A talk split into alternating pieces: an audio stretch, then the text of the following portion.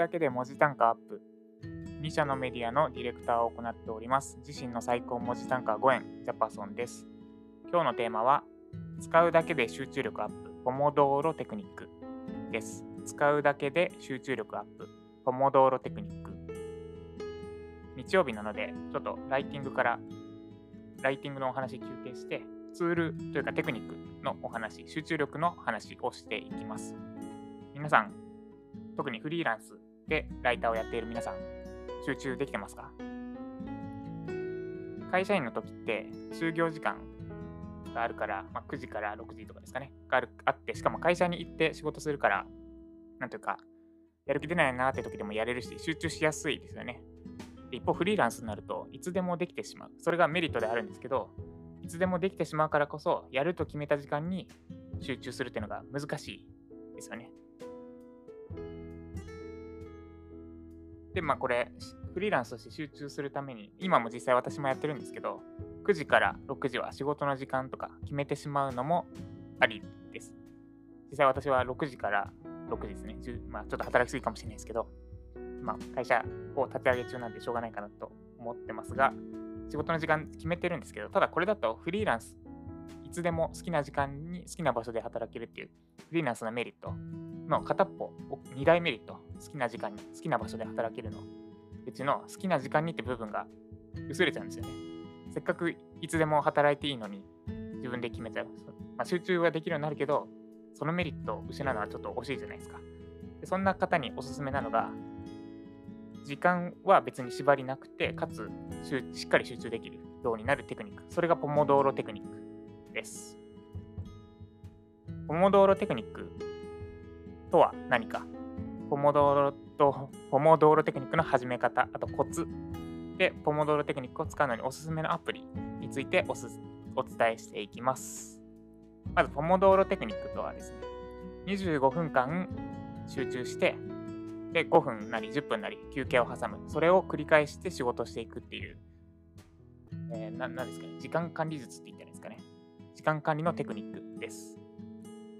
で、25分間だけやって、で、必ず休憩を挟んで、で、休憩後にまた25分間やるってやっていきます。で、これをやることで、25分間、まず短い時間ですね。なので、確実に集中できるっていうのと、こまめに休憩を挟むので、その期間だけ集中しつつも、長い時間、長いスパン、まあ、10回とかやっても疲れないで集中力を維持できるっていうメリットがあります。で、このポモドーロテクニックの始め方なんですが、まず、めんどくさくない方は、アプリをインストールしてください。Android でも iPhone でも、えポポモドーロって入れるとアプリがいくつか出てきます。で、まあ、どれ選んでもそんなに問題ないんですけど、おすすめは Focus to Do っていうアプリです。英語で FOCUS ですね。で、To Do は To Do です。TODO。これがおすすめです。まあ、理由は後で、おすすめの理由は後で説明します。で、アプリ入れるのちょっと、それすらちょっとめんどくさいよって方は、もしくは抵抗あるって方は、お家にあるキッチンタイマーとか使ってください。あの、ストップウォッチだと25分経っても気づかないので、音が鳴るやつですね。タイマーを使いましょう。まあ、Apple Watch 持ってる方とかは、まあ、スマホでもいいですね。で、アップタイマーを25分測って、なったら5分にセットして、休憩してっていうの十分タイマーでもできます。まずタイマーでやってみて、あ、ポモドーロテクニックいいじゃんってなったらアプリインストールするでもいいと思います。始め方は家にあるタイマー使うか、スマホのアプリインストールするです。で、次、コツをお伝えします。コツですね。これめっちゃ重要なんで、必ず全て守っていただければと思います。これやらないと、 Focus To-Do じゃないです。ポモドーロテクニックの効果が激減してしまいます。で、3つコツは、1つは25分間はその作業しかしてはいけないということ。で2もう2つ目は休憩中はしっかり休むということ。で3つ目は極力スマホを触らないということです。まず1つ目、25分間はその作業しかしてはいけないについてお話しします。ポモドーロタイマー開始する前に、この25分間でこの作業をすると決めます。で、決めた作業しかやらないでください。で、これ、まあ、そんなことか簡単じゃんと思うかもしれないですけど、意識してやってみると意外と難しいんですよ。例えば、なんだろう、他の作業、記事執筆中に、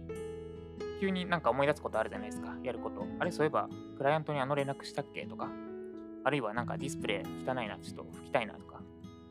で、結構雑念湧いてくるんですよね、集中してるつもりでも。で、そういった時に、それやっちゃダメですってのが、この他のことはやらないのルールです。で、とはいえ、気になっちゃうじゃないですか。クライアントに返さなきゃとか、ディスプレイ汚ねえとか。まあ、ディスプレイどんだけ汚いかわかんないですけど。で、で、これを防ぐためのコツは、メモしておくことですね。頭に浮かんだ、その、後でやることリストとして。だから、クライアントに連絡しなきゃって、作業中に、25分間の作業中に思い浮かんだのであれば、メモ帳を開いて、そこにクライアントに連絡するって入れる。で、入れて、もう忘れて作業に戻る。で、ディスプレイ汚ねえと思ったとしても、メモ帳にディスプレイを後で拭くって書いて、で、作業に戻るっていうふうに、なんか思いついた、別の作業思いついたとしても、メモ帳に、まあ、ほんの10秒もかからないですから、メモ帳にバーってそれを書いて、でさっと忘れて、元の作業に戻ってください。これ、他の作業に行ってしまうと、ポモドーロタイマーの25分間集中するっていう縛りがなくなってしまうので、効果が得られなく、集中する効果が得られなくなってしまいます。はい、コツ1つ目が25分間その作業しかしてはいけないです。で、2つ目が休憩中しっかり休みましょうということです。これ、次の休憩、極力スマホ触らないともつながるんですけど、休憩中にまさか Twitter 見たり、SNS、Facebook とか見たりしてはいけませんということですね。休憩中に休ませたいのは脳なんですね。脳これ使っちゃうと休憩にならないです。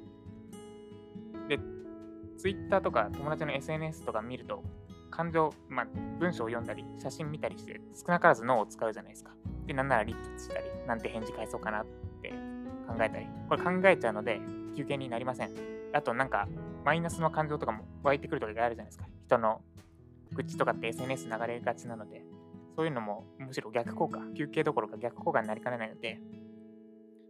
えー、頭使うことはやってはいけませんで。じゃあどうすればいいのかってとこなんですけど、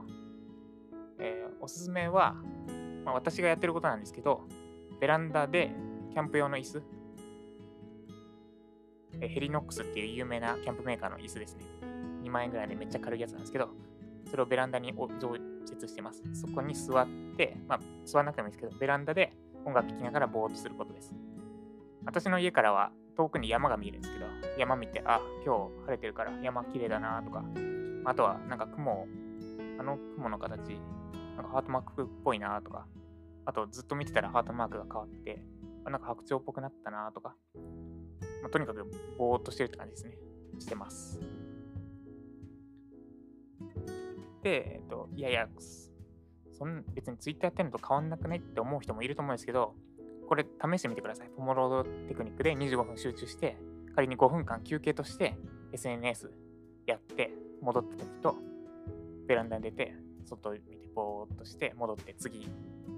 次の25分間に入った時、絶対に後者の方が集中力段違いで、段違いなので。で、あと他の、他に、まあ、一石二鳥の休憩方法としておすすめなのが、単純作業の家事をやることですね。例えば洗濯機回すとか、あとトイレ掃除はちょっときついかもしれないですけど、めっちゃ高速でトイレ掃除するとか、水回りきれいにするとか、5分間でできることをバーってマッハでやっちゃうことですね。とにかくその作業だけに集中してやればそんなに脳を使わないので、そんなに、そんなに考えないじゃないですか、トイレ掃除するとき。最初に洗剤を塗るべきか、それともどこを拭くが拭くのが一番早いかみたいな、あんま考えないので、これも SNS と比べれば全然脳の休憩になります。で、かつ、家事も進んで、嫁さんにも感謝されて一石二鳥みたいな。これもおすすめの休憩方法です。はい、話長くなりましたが、休憩中はしっかり休みましょうが2つ目のコツです。特に SNS 禁止ですね。で、3番目のコツが、極力スマホを触らないです。で、休憩中しっかり休む、まあ、とつながってもくるんですが、スマホ触らないっていうのは、触れないってことですね。触れない、見ない、目につくところに置かないところになります。これ、ある研究データがあります。テキサス大学で行われた研究で、スマホと集中力の関係ですね、についてのデータがあります。どんな研究だったかというと、深く集中しないとクリアできない課題を参加者に与えて、スマホと脳の認知能力、まあ、集中力と置き換えですね、がどれほど発揮されているのかを確かめています。で、実験の前に参加者の中から3つの指示をランダムに与えてます。1つはスマートフォンを机の上に画面を下にしておくこと。もう1つはポケットに入れる。もう1つはバッグに入れるです。あ、4つか、4つですね。もしくは隣の部屋に置いておく。机の上に画面下にして置いておくか、ポッケに入れるか、バッグに入れるか、隣の部屋に置いておくのいずれかの指示を与えました。で、共通の条件としてスマートフォンはサイレントモードに設定しておくよう置かれていました。サイレントモードだから別に鳴ったりはしないわけですね。で、その条件下で机に置くか、ポケットに入れるか、バッグに入れるか、隣の部屋に置いておくかの指示を与えた実験です。で、それで課題に取り組ませたら、スマートフォンを隣の部屋に置いたグループが最もいい結果を出して、机の上にスマートフォンを置かせたグループが一番悪い結果を出したそうです。でちなみにポッケに入れさせたグループとバッグに入れたグループは、この2つはほぼ同じぐらいだったんですけど、隣の部屋に置かせたグループよりはやや低かったというデータがあります。つまり、スマートフォンは鳴る、鳴らないとか、なんか画面に表示されてる、されないにかかわらず、置いておくとか、近くに置いておくだけで集中力の邪魔になるってことですね。なんで、まあ、フォーカス、えー、ポモドーロタイマーのアプリ、スマホにインストールしたら、したとしても、目に入るとこには置くべきではありません。その開始とか終了だけ分かるようなところに置いとく、足元とかですね。あるいは、Bluetooth スピーカーとか、えワイヤレスイヤホンとかあるのであれば、その音だけ聞こえるようにしといて、もう隣の部屋に置いちゃいましょうってとこですね。これが、これも大事だと思うので、実践してください。で、以上、コツ3つですね。長くなりましたが、25分はその作業しかしてはいけない。2つ目は休憩中しっかり休みましょう。SNS 禁止です。で、3つ目、極力スマホは触らないようにしましょう。その場にあるっていうだけで人の集中力が落ちます。で、最後、おすすめのアプリ、Focus to Do ですね。これ、何がおすすめなのかというと、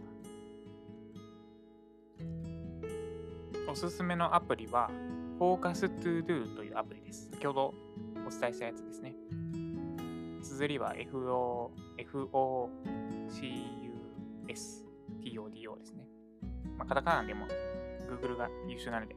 上に出てくると思います。普通にググって Focus to Do って入れてもいいですし、アプリ検索で入れても出てきます。で、このおすすめポイント、私、えっ、ー、と、このポモドーロテクニックとはもう半年の付き合いなんですけど、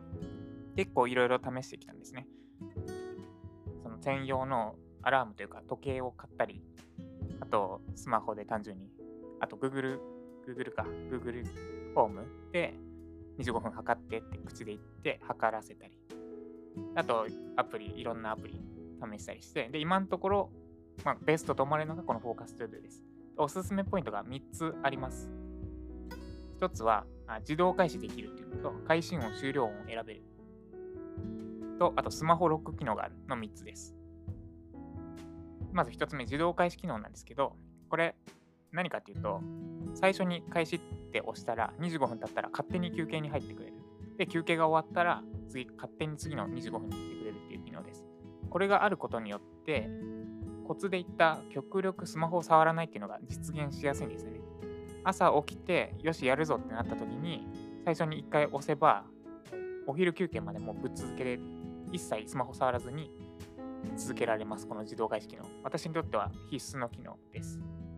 で、Focus to Do にはこの自動開始機能があるので、とても重宝しています。ちなみにオフにもできますね、自動開始。開始の時だけ自動にして、休憩に入るのは手動とか、その逆もできます。私はどっちもオンにしてます。で、1つ目のおすすめポイントが自動開始ができること。で、2つ目が開始音と終了音を選べることです。これ、私の中でかなり重要なんじゃないかなって思ってます。これどういうことかっていうと、ポモドーロタイマー終わった時に音が、音を鳴らせます。で、あと休憩が終わった時にも音を鳴らせます。まあ、これはどのアプリもあるんですけど、この音をそれぞれ選べます。でどんな音かっていうと、私は開始の、あ、終了、25分かかっ25分集中しきった時に、タタタタタンってなります。で、あ、終わった。で、5分休憩して、休憩し終わって、次の25分が始まるときに、てんてれんってなります。で、これ音別々にしてるのがめっちゃ重要で、てててててんってなったら、頭の中の集中スイッチがオフになるんですね。で、休憩して、ててれってなったら、よし、カチって頭の集中スイッチ入るみたいな。こんな風に脳が最適化されております。これ、音別々だと、なんか、あれ、今どっちって、まあ、どっちってはならないと思うんですけど、なんか、切り替えがしにくいと思うんですよね。なんで、この音が違うことで、開始音終了をそれぞれ選べることで、脳の集中スイッチを切り替えやすい。で、メリットがあります。これが2つ目のメリットですね。開始音、終了音を選べる。で、3つ目がスマホロック機能です。これ実は最近気づいた機能なんですけど、まあ、半年の付き合いなのに、今まで気づいてなくてごめんなさいなんですけど、その25分間のポモドーロ中、ポモドーロ中って表現あってんのかな？ポモドーロ中はスマホを一切触れられなくする機能がついております。これはもう私にとってはほぼ必要ないんですけど、スマホ絶対触らないんで。ただ、なんかつい誘惑に負けてしまいそうな時にスマホいじろうとして、ロックかかってると、あ、戻んなきゃって戻してくれます、集中力を。で、これ段階結構細かく設定できて、例えばスマホを裏返しにして、裏返しロックとかって表にしとくとなんか警告音が鳴るんですよ。ブルブルブルブルみたいな。で、これ早く戻さないと今のポモドーロやり直しになりますみたいな警告できて、あ、やばいやばい、スマホいじって場合じゃないみたいになるとかもできて、それがまあ弱いやつかな。弱いやつ。一番強いのがもう25分間本当に何もできないやつですね。唯一再起動すれば、なんか触れるようになるのは分かったんですけど、それ以外いろいろ試したんですけど、できなかったです、実際。これ最強のロック機能ですね。で、以上3つがフォーカスツールのおすすめポイントです。一応無料でも十分使えるんですが、有料会員になると、その開始音、終了音をさらに選べる音の範囲が広がるっていうのがあります。私が使ってる、えっ、と、トゥートゥルーと、テテテテテンはどっちも有料じゃないと使えないやつですね。でこの音を得たいがために、買い切りで1080円私は課金しました。まあただ1080円なんで、で、それ、その、それで好きな音で開始したり、終了したりできるって十分音取れてると思うんで、まあ、まあ、これはあれですね。もし音、好みなのが無料の中でなかったら、1080円課金するのもありだと思います。ということで、おすすめのアプリ、フォーカス To Do についてでした。まあ、ちなみに、このフォーカス To Do、一番の特徴として、タスク管理もできるっていうのがあるんですけど、要は To Do リストとしても使えるんですね。えー構成チェックで入れて、でその中で何ターム、25分間かける何回やったかとかも測れて、で終わったらチェック、終わったらチェックすると、そいつがタスクから消えるみたいな。そういう使い方もできるんですけど、私は使ってませんってとこですね。なぜなら、なんだろう。私にとってちょっと余計な機能だから、フォーカス、えー、ポモドーロタイマーは25分間集中するためだけに使いたいんですけど、この ToDo 管理もこっちでやってしまうと、どうしても今日やらなきゃいけないタスクが頭にちらついちゃうんですよね。フォーカス ToDo を起動するときなり、終わるときに。でその役目、たこのポモドーロテクニックっていうか、フォーカス ToDo には求めてないので、単純に25分測って、で休憩するっていうのを繰り返してほしいだけなんで、この ToDo 管理の最大の特徴、フォーカス ToDo の最大の特徴である ToDo 管理機能は一切使っておりません。っていうのが補足です。はい、以上、なんか休憩と言いつつめっちゃ長くなったんですけど、ポモドーロテクニックでした。で、ポモドーロテクニックおさらいすると、25分間確実に集中するためのテクニックです。25分間やって5分休憩を繰り返します。こまけに、こまめに休憩を挟むので集中しつつも疲れなくなります。で始め方はアプリをインストールするか家にあるタイマーを使ってください。コツは3つです。25分間はその作業しかしてはいけません。他の作業を思いついたらメモ帳などにメモして、すぐその作業に戻っていきましょう。で、休憩中はしっかり休みましょう。SNS とかは絶対 NG です。で、最後、極力スマホは触らないようにしましょう。机に置いておくだけで十分集中力の妨げになりますので、なるべくスマホは遠ざけて、ポモドーロタイマーだけに使うようにしましょう。で、おすすめのアプリは Focus To Do です。自動開始機能があるので、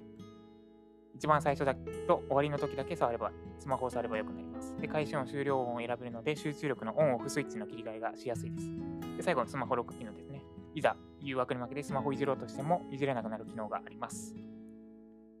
はい、以上、ポモドーロテクニックえ使うだけで集中力アップポモドーロポモドーロテクニックでした。今日は休憩なので私の宣伝はなしです。はい。では、いい日曜日をお過ごしくだお過ごしください。ジャパソンでした。